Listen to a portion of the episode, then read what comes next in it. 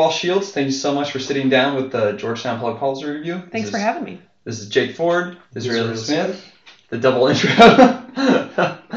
um, we're really excited to sit down, pick your brain about your experience, both uh, in the field and also your time here at Georgetown. But our first question that we, we have to ask is, how does Georgetown stack up to George Washington University? Oh my goodness, right out of the gate. well, you know, Georgetown didn't let me in. I applied to Georgetown in 2003 and I got waitlisted. Wow. So I feel like I have to The give worst. it. I have to uh, give some props to GW because they actually accepted me. So You know.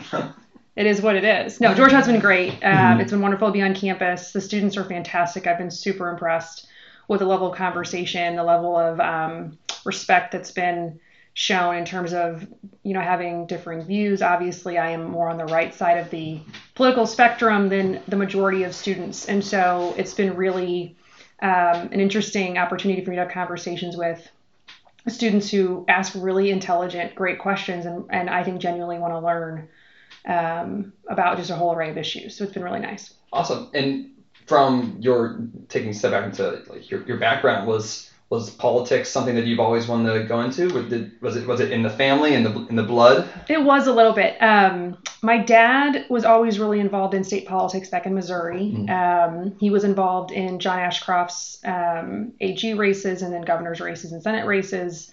And then my mom actually ran a county exec race in St. Louis Oh, when I was younger. And so it was kind of fun. And I've talked in a couple different um, publications about, you know, seeing my mom, a, wo- woman back in the 80s, take part in a, in a real way in politics was really great, I think, for me to see.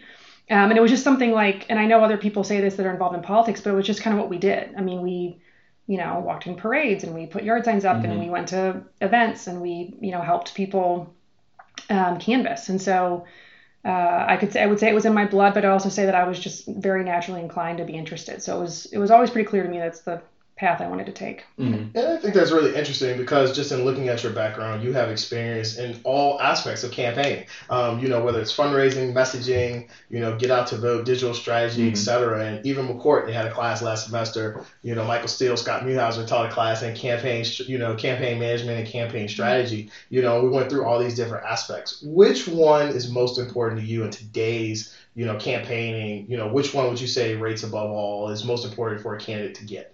Oh my goodness, that's a, that is a loaded question. Um, look, I'm, I'm pretty on the record in my current position at the Republican National Committee as senior data advisor, senior data and digital, but primarily data. And um, you know, I, I believe that campaign decisions need to be informed by data.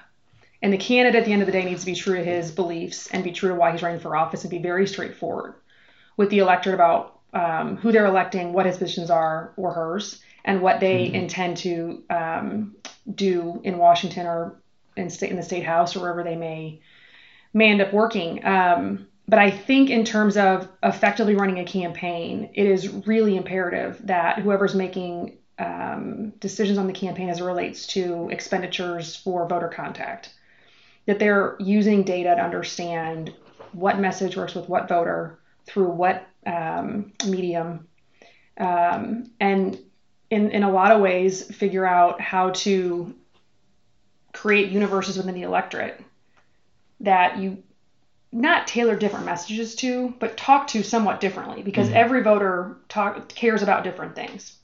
And so if you just pick three things that you care about as a candidate and you just hammer those three things home, it may work for you or it may not. Mhm. But at the end of the day, you're going to go to Washington, or you're going to the governor's mansion, or you're going to go to the state house and deal with a whole array of issues. And so you now have an opportunity with with the ability to segment the voter population in a way to really more talk to voters about specifically they care about. Mhm. And so to give a voter an insight into, look, I know my three main principles of my campaign are X, Y, and Z, but I know you care about A, B, and C. And so let me talk to you about where I am on A, B, and C, and we may be aligned there. And I think there are a lot of campaigns that use that now. And so I think if you don't use that as part of your um, strategy, you're at a real disadvantage. Interesting. I, I, have, I have a couple follow up questions there, but I'm, I'm really curious just from your time, because you, you were involved in the 2012 um, election and On I'm- the Senate side, on the Senate side. Yeah. Uh, I'm, I'm curious of the the focus and I mean you know big data surrounds us. Has that kind of proliferation and like focus on the use of data, the availability, especially in elections? Is, is that something that you've seen particularly evolved? Oh, And- absolutely. And, and do, you, do you think that that will be will will it disseminate down to the state, to the local, to the county level elections? Like, do you, do you think this is a, a trend that we cannot stop in a way? So I think the way I would approach answering that question is, you know, we got beat in 2008 and in 2012 largely because of a num well, there were a number of issues, but from a campaign infrastructure side, if you take the candidate out, because the candidates are the candidates, and you look at the campaign that was built around these two individuals that were running, specifically in 12, I guess, Mitt Romney and, and Barack Obama. Obama had spent two years before 2008 and then the four years he was in office using hard dollars to build a data operation that was built and created to elect Barack Obama. Right? And they used there was a campaign built operation and it was really quite groundbreaking as it related to anything that we'd ever used politically before. Hmm. Now, there's also a book called Groundbreakers that I really tout a lot that people that want to get into campaign should read because I th- find it really interesting in that it's the Obama field team with a little bit of a chip on their shoulder, which I totally get. Basically saying, look, these data guys are great, but if we hadn't been able to utilize that data on the ground, none of this would have mattered. It would have been a bunch of data in a data warehouse somewhere or in a cloud somewhere. And it, you know, On a lot we might have right we may not have been able to turn the voters out that we needed to we may not have won the election and so data and ground game work hand in hand but the point i wanted to make there was what we saw in 8 and 12 was a candidate built a data operation to elect a candidate Mhm. what we saw in after 2012 was the republican national committee led by Reince Priebus at the time and actually my now husband mike shields did an autopsy of what happened in the 2012 election to republicans because look we lost senate seats we lost the white house it was not our not our shining moment and so we spent a lot of time saying how do we as a party build a data infrastructure and ecosystem that helps elect republicans Mhm. because what we were betting on and we didn't know at the time was that that that operation was built to elect barack obama couldn't then go um, pivot and elect hillary clinton or elect someone down ballot or elect whomever. It's basically like, look, you built this operation to sell orange juice. It's not going to sell an F 150. Like, I'm just sorry. It's just not. Mhm. And at the end of the day, we took a big bet. We were called crazy a lot. We were called stupid a lot. We were called, you know, you're it's a pipe dream. You can't build a data operation at a party. You have to have a candidate behind it. We fundamentally didn't believe that. We also obviously didn't have a choice because we didn't have a candidate at the time. right? Um, but we built an operation that we launched in 2012, or I'm sorry, excuse me, in 2014 in the Senate races, where we used a program called voter scores. And the voter scores are a 1 to 100 assignment of all 190 million voters in the voter file. And what a voter score does is two main things your, the voter's propensity to vote, so will you vote or not, Mhm. and how likely are you to vote for a Republican. And so a lot of times it's not named ballot ID. It's if you were to go to the poll today, do we believe you're going to vote R or D? Because what you can do then is we can then use that data up and down the ballot and send it to campaigns, to your point, in the states that are running for federal office, but also Mhm. for state office, for county office, et cetera. And they can take that data and they can tailor it to their candidate and their message and try and, and build their own, what I would call pathway to victory, which is what we did for the Oh, Trump campaign. I, I'm certainly no luddite, and I, I I'm, a, I'm a fan of you know, the analytics and the, and the usage of, of big data. But to take a step back, I'm, I'm from Western Pennsylvania, and, and Connor Lamb's Oh Now- my gosh. and now- yes. Turn district, and a, a lot of those voters that they may be papered over, I, I would imagine, in the in the noise of the data. So they their propensity to score for 20 years ago, Democrats would have been very high. It's a union stronghold. 15 years later, very strong on Republicans. I think they switched. Do you think there's a there's a chance for those analytics and the machine to to miss opportunities? I mean, on, on the aggregate, I mean, I think the usage is unequivocally clear. But like, how how do campaigns Yeah. focus on the on the, the So I think it's a really good maybe thing to bring up because I think Connor Lamb and Rick Saccone were an example of what we would call a hard a hard election to um, not to predict, but to also voter scores are not also all excuse me only used to predict an election. They're used as a tool throughout the election cycle to spend resources efficiently and effectively.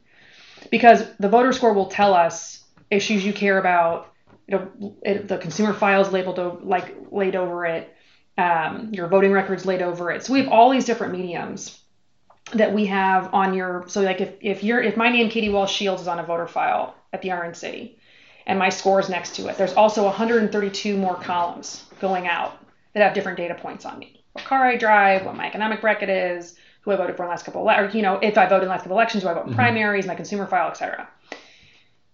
The problem I believe we had with Connor Lamb and Rick Saccone, and this is, I could be, I'm obviously could be in a minority on this. We basically had two Republicans running against each other. Mm-hmm. Connor Lamb was a anti-Pelosi, pro-gun, pro-life Democrat. Those don't exist. Yeah. That is a unicorn. Very conservative Democrat. Right. Isn't even blue dog. Right. And so that is not dissimilar from what we saw in Kansas in 2014 with Pat Roberts, who had an independent run against him, which is another example when the voter score program at the RNC was wrong. hmm I would say analytics do not do a good job. First of all, we've never actually tested these in a primary because there isn't in the best interest of the party to use voter analytics against each other in a primary. So this is only a tool you get to use once you're the nominee. Oh, interesting. So we've never built this tool to in any way predict a Republican versus Republican election, which I know isn't really what Connor Lamb and Rick Saccone were, but issue was. by issue, it kind of is. And so I think you saw a situation in Pennsylvania 18 where you had a unicorn of a candidate in Connor Lamb. Um, look, I think we've all, Rick Saccone was not the strongest candidate we've ever put forward in an election. And Connor Lamb didn't have a a, a left uh, Challenge. primary challenge, Correct. Which I think would have maybe pushed him outside. He sat in the middle and could sit in the middle from day one. Correct. Yeah, And I think that that I think that that allowed our or did not allow, excuse me, our analytics to be what I would call as effective as they normally are when we're running against more traditional Democrat. So, so I want to pick up on a couple that point broadly. Um, two things. You talked a little bit about the autopsy. You know, it seems that coming out of 2016, for better or worse, you know, uh, the Republican Party is running away from some of those things. Um, you know, particularly around immigration and broadening the electorate. You know, if you look at uh, studies and who's voting for who, you look at Alabama, you look at, you know, Pennsylvania to an extent, you look at some of the special elections, uh, it, it seems the, you know, the Republican Party is becoming much more older, um, much more homogeneous, you know, not as diverse, you know, electorate. You still have to get these people out to vote, you know, but the guaranteed base, for lack of a better term, is older and, and you know, whiter, you know, et cetera. So, you know, how do you, what do you think is, do you think that's a problem for the party moving forward? Um, you know, and what would you suggest, you know, kind of happens, you know, to kind of tame that a little bit? Or is this a, you know, symptom of the nominee and, you know, President Trump and him being 71 years old and liking all his 71 year old friends? well, I think a couple things. I think first of all, um, when we did the autopsy in 2012 question, then if you ask someone, do you align with a Republican or a Democrat? Most minorities, if you ask them if you align with a Republican or Democrat, they will say Demo- they'll say Democrat. But if you give them a politician, Mm. they are not. It is not as clear that they always pick the Democrat over the Republican. And so we have a party branding problem for sure, and we've dealt with that for years. Um, and I think we need to continue to fight that fight. I think immigration is a really good topic to bring up because I think immigration is a great example of a situation that has been that has been volleyed back and forth as part of poly, party politics, and the minorities in this country that have immigrated in have really suffered from because the policies that the president is putting forward now look very similar to policies Democrats put forward 10 years ago. And we didn't want to give Democrats, Republicans didn't want to give Democrats a win on immigration, and Democrats now don't want to give Republicans a win on immigration because the terrifying thing to the opposing party is you will look like you get like you solve this problem, and for the next two generations, these immigrant immigrant families, immigrant you know voters will believe that Mhm. they they not they don't owe you, but they're more you know endeared to you because of you you dealt with their problem. the phenomenon of civil rights, where essentially Democrat, for lack of a better word, Lyndon LBJ blew, Correct. you know, threw away Southern Democrats for a generation plus. You Correct. know, but also African Americans vote Democrat in droves because of the civil rights, in part because of the civil rights. Correct. And no one talks about Abraham Lincoln and no one talks about other Republicans that did things preceding that. That is a defining moment for African Americans in this country, understandably so. And we believe that, and I believe Democrats believe the same thing, whatever party gets credit for solving this problem is going to reap big benefits from it. Mhm. So if you listen, I actually did a speech a couple months ago to a group of um, folks that had come over from, I think, largely from the UK and had business interests in the US and wanted to understand the geopolitical situation going on in the country. And said, look, this immigration issue is like really, I mean, wow, this is very, um, it's kind of a lightning rod for you guys. And so I took a minute and I said, let me read you a quote. And I read a quote from a State of the Union about immigration. And I read it and I said, what do you think about that? And they said, well, I think that's crazy. And it's, you know, that seems very close minded and that seems incredibly anti American to me. And I said, really? Because that's a quote from Barack Obama in 2013. That's not a Donald Trump immigration quote. Um, and I think that goes to show that the message and the tone, Mm-hmm. Mhm. the messenger, excuse me, and the tone matter. And the policy, largely, both parties are in almost the same spot on. Correct. And so what I think is really interesting is, you know, the president's pretty much taken DACA off the table um, and has introduced a very merit-based immigration system, which is very similar to Canada's immigration system, very very similar to a lot of European immigration systems. Um, and the Democrats have, have really tried to demonize that, uh, I think, somewhat unfairly. But I think it is a it is a partisan, you know, it's a volleyball. We're going to keep pushing back and forth, and eventually the dam's going to break, Mhm. and someone's going to get credit for this. But we're going to, I think the party in the minority is going to fight that as long as possible until they can't fight it anymore. Until the Green Party comes and just Right. pushes us all Exactly. down. So is this an Right. issue of pol- the you know we're so polarized in these times, and to your point, you would think that you know it is largely similar policy. I, I think you know, the- and even you think the simplest deal could be made. I think every halfway rational person would tell you funding for the wall for DACA is a simple sit at the table, make a deal. Mm-hmm. Both parties claim a win. Win. Both parties lose, and everyone goes home. But we're in the zero sum game of if I don't win, then you, I, I Then you can't run win. home. Right. You know, is that basically the problem with immigration? I think it's getting caught in that in that whole cycle. Yes. Um, and you know, I think at the end of the day, something's going to break the logjam, but I don't think at this moment we can we can know what that is. I think at some level we thought the DACA deadline would do it, and then the courts inter- interjected Right. and caused a whole nother delay, um, or not delay, but an ability to punt this again. And so eventually a deadline's going to come. But what I've noticed with the government, as we were dealing with today, the government's going to shut down on Friday You're right. unless we pass a, a stopgap. Um, Congress operates on deadlines. And they blow through them anyway. They're not going to get done. The snowstorm's not going to help. no, no. well, Maybe not. the government won't shut down. There you go. There you go. I have, I have heard Chick Fil A is having a record year year because they're like one of the biggest caterers for whenever there's a shutdown. Yeah. So they're Oh, you're absolutely kidding. crushing it this quarter. Oh, that's awesome. Um, if our listeners buy Chick Fil A, I'm sure that's going to be some type of violation of something out there. Um, I, I definitely I, want- I want to transition to your time at, at the White House, Mhm. um, Deputy Chief of Staff. Uh, I I've read, and I'm sure many of our, listeners have. I know you, uh, Chris Whipple's Gatekeepers. So I'm, I'm Oh, super yeah. interested in um, the the role of a chief of staff, probably the hardest working position in the government, perhaps. Um, all the blame, none of the glory.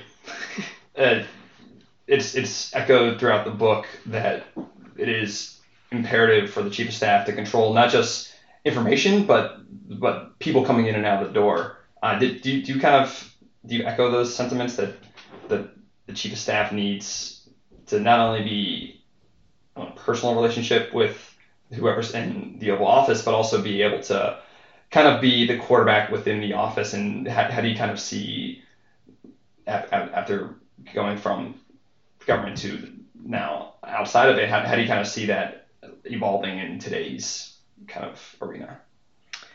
I think historically, I mean, as evidenced by the interviews in in the book, that's been how the White House has operated, and I think um, every White House operates differently. I think the president came to D.C. under the context of I'm going to break some glass, I'm going to do things differently, and I'm I'm a disruptor, and so I'm not going to play by the regular rules because I just listened to 63 million Americans tell me they're sick and tired of the rules, Mhm. and they want to see something get done. And so I think um, it's taken DC a while to adjust to the way the president is going to uh, govern and is going to communicate. But I think largely the his base and the people that voted for him are not indicating that they have any sort of issue with with what he's doing. And I Mhm. think he's largely keeping true to who he said he was in the campaign. I mean, the one thing about the president that you have to give him credit for is he's exactly as advertised. I mean, he tells you what he thinks. He's been very on the record about it. He's not bashful about it. He's not shy about it. You can make your own decision whether or not you agree with him. As an American citizen, you have the right to vote against or for him.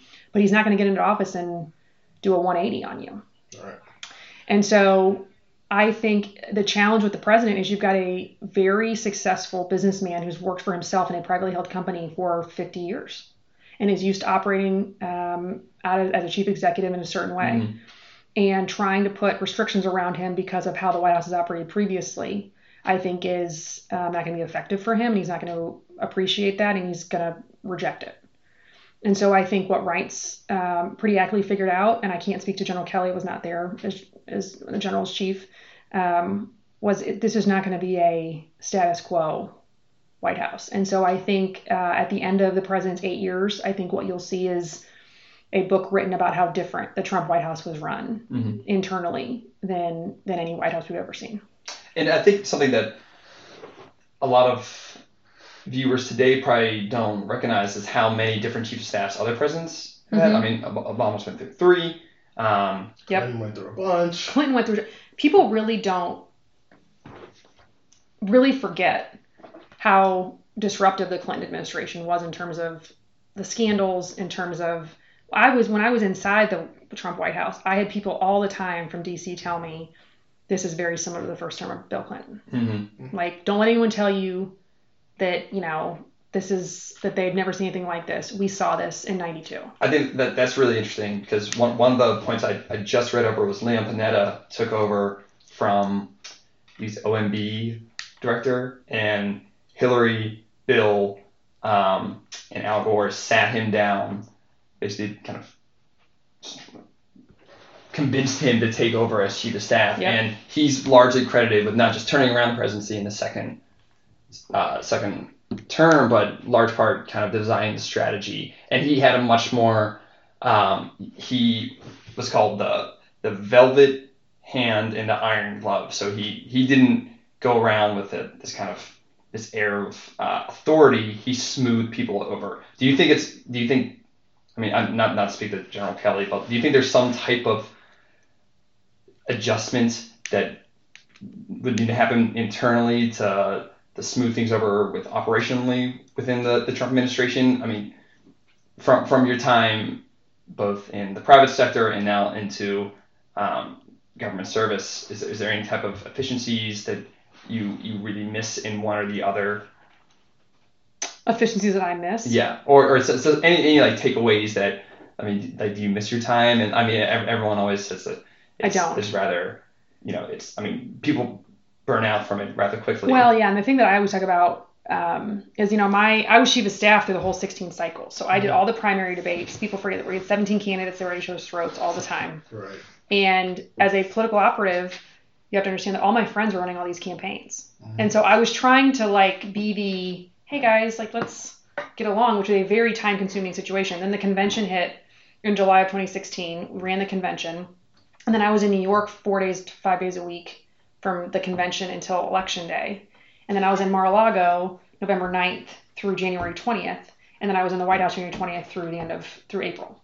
And so it's really it was really a like almost a July to March stretch for me. And by mm-hmm. at the end of March I was like I got to tap out. Like I can't I can't do this. Now I will say about the government is that and I think a lot of people told me this too. Oftentimes people from the campaign that go into the government don't last that long because it's very frustrating to them. Right. And I would second that. And it nuts has nothing to do with the president, has nothing to do with the Trump administration. It's just the way government works. It is slow.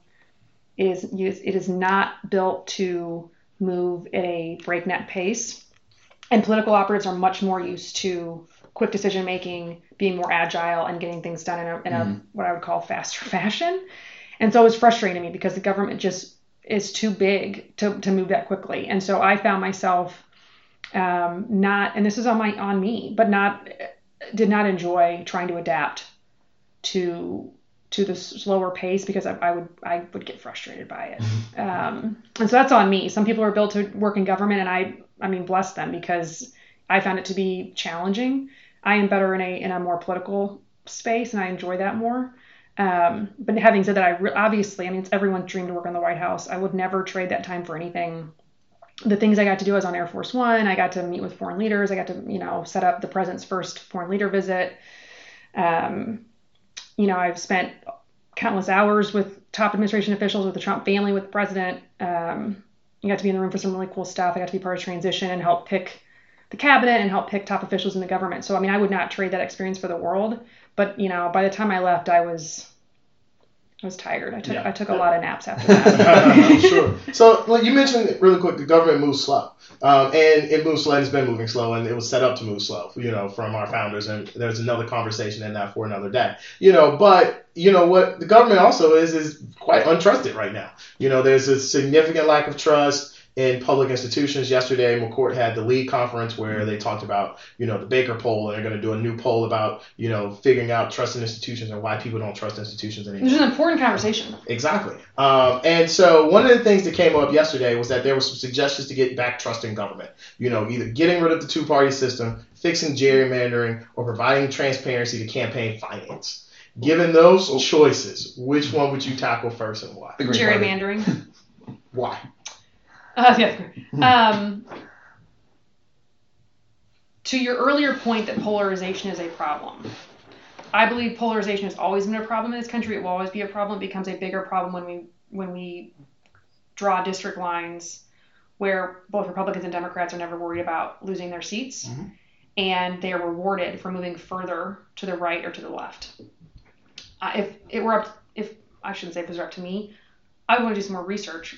But with my current experience, I believe that you should try and draw every district 50 50 and el- try and elect people that therefore come home to the district and have to get something done mm-hmm. because they're not mm-hmm. rewarded by the base necessarily of either party. And so I believe if you sent people to Washington and they believed every two years that they get voted out of office, they didn't get something done, things would move faster and you would have less less polarization. Um, I'm a fan of the two-party system. When I when I look at a lot of other European governments that have multi-party systems, I think it even gets more convoluted because you have you have leaders of different parties going to a back room strike deals. You have no idea what they're Mhm. making deals on. There's no way to know. Um, it's less transparent in terms of you know the platforms of those parties and who's made concessions on what and who, you're voting for this party, but they're going to make a deal with this party and this party you don't agree with, but they may have to make a deal. So who knows in order to get power. Um, so I, the two-party system, I'm not I'm not a uh, critic of. In terms of campaign finance, you know, I my start in DC was in, in finance. Um, I did field work when I was in Missouri when I was younger, but my first DC job was I was a finance person. And it's funny to me people say increase transparency in in finance because um, the only thing in in political countries that aren't isn't transparent are C4s, which are anyone can set up a C4 and it's an issue advocacy group. You can't actually directly campaign for a candidate. You can talk all you want about debt, you can talk all you want about immigration, you can talk about what you want about North Korea, pick an issue. And you don't have to disclose who's paying for you to talk about that issue. Now, the Supreme Court has ruled that's your First Amendment right. That's up for debate, obviously. We obviously in this country work, if the Supreme Court gives a ruling, that's the ultimate answer in this country currently. But every other piece of of money or any every other dollar that goes into a campaign is reported within a 90 day window.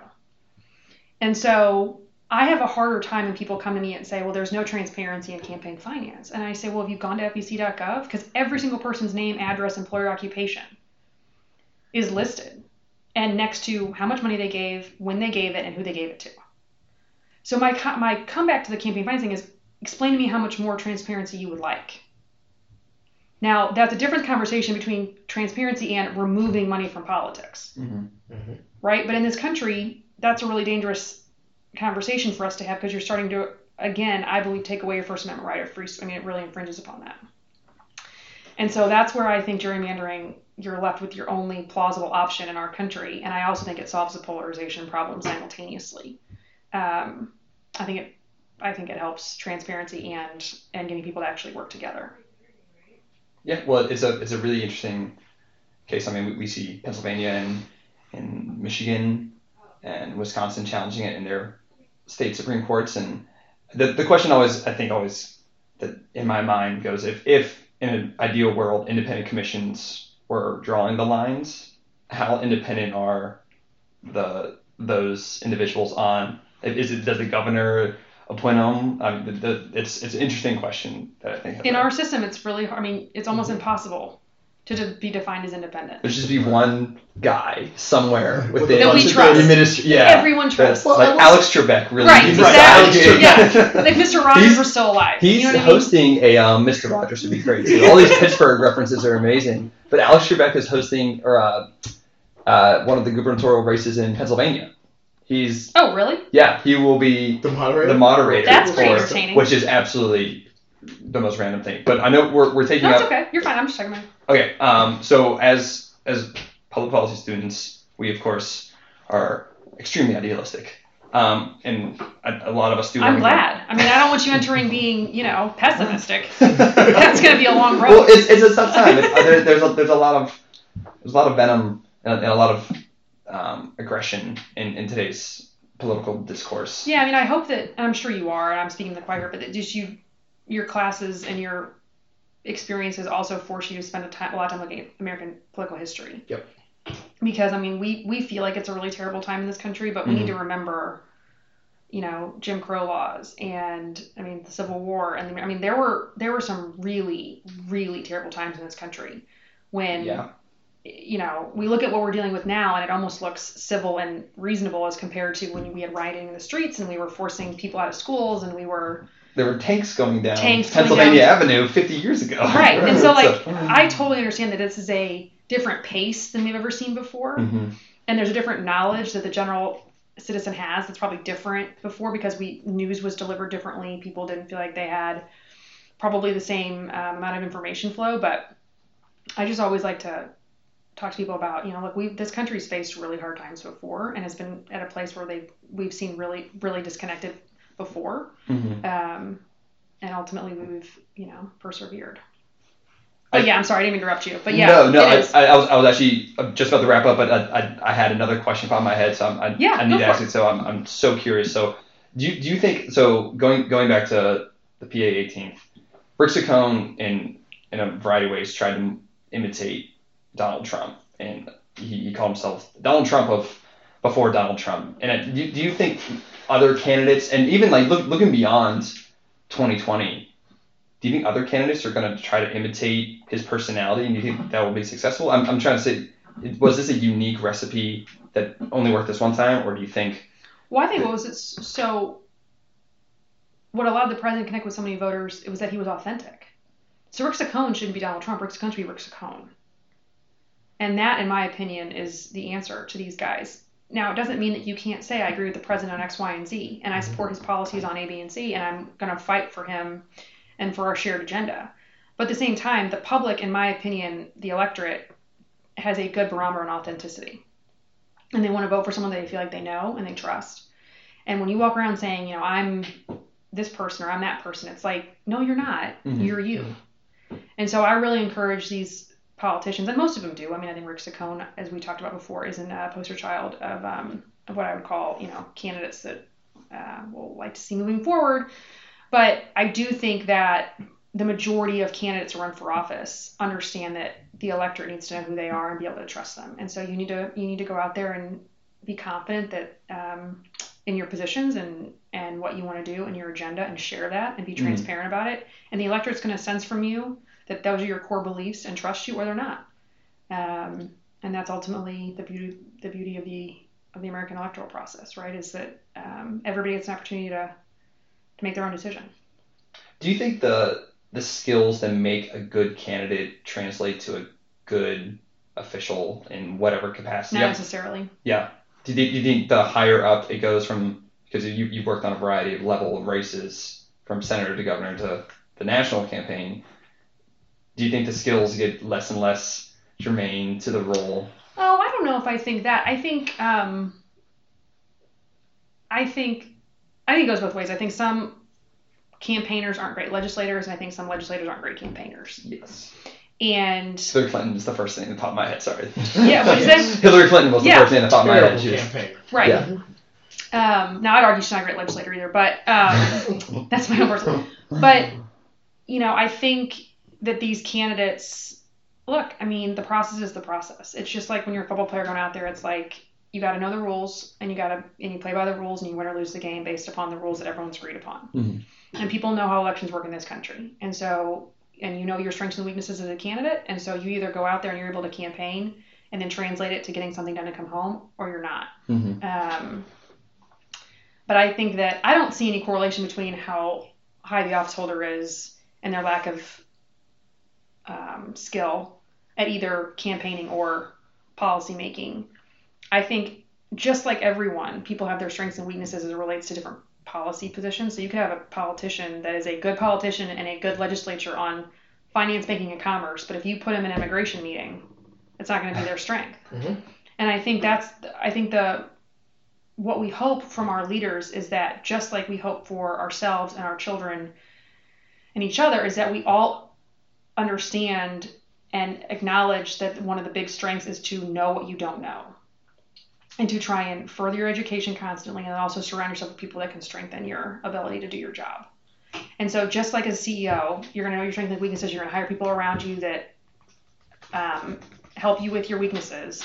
If you're an elected official and you're weak on certain issues or you don't, you know, you need to acknowledge what you don't know and put people around you to do that. But I really don't see a correlation in, in um, being up or down the ballot. I do tend to see a correlation in terms of um, what I would, you know, there are some people that are obviously better at state being state officials and being federal officials and campaigning at a federal level and campaigning at a state level. Mhm. And that's where I see the biggest discrepancy in terms of, you know, people that are good at both or good at one or the other or that kind of thing. Interesting.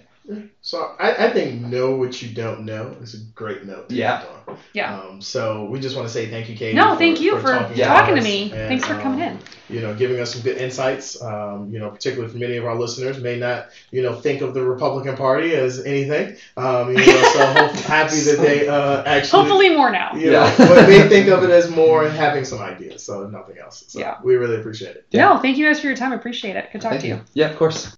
Thank you for listening to this episode of the GPPR podcast. We hope you enjoyed it. For more content from the Georgetown Public Policy Review, check out our website at www.gppreview.com, our Twitter at GP Policy Review, or our Facebook GPP Review. Thank you.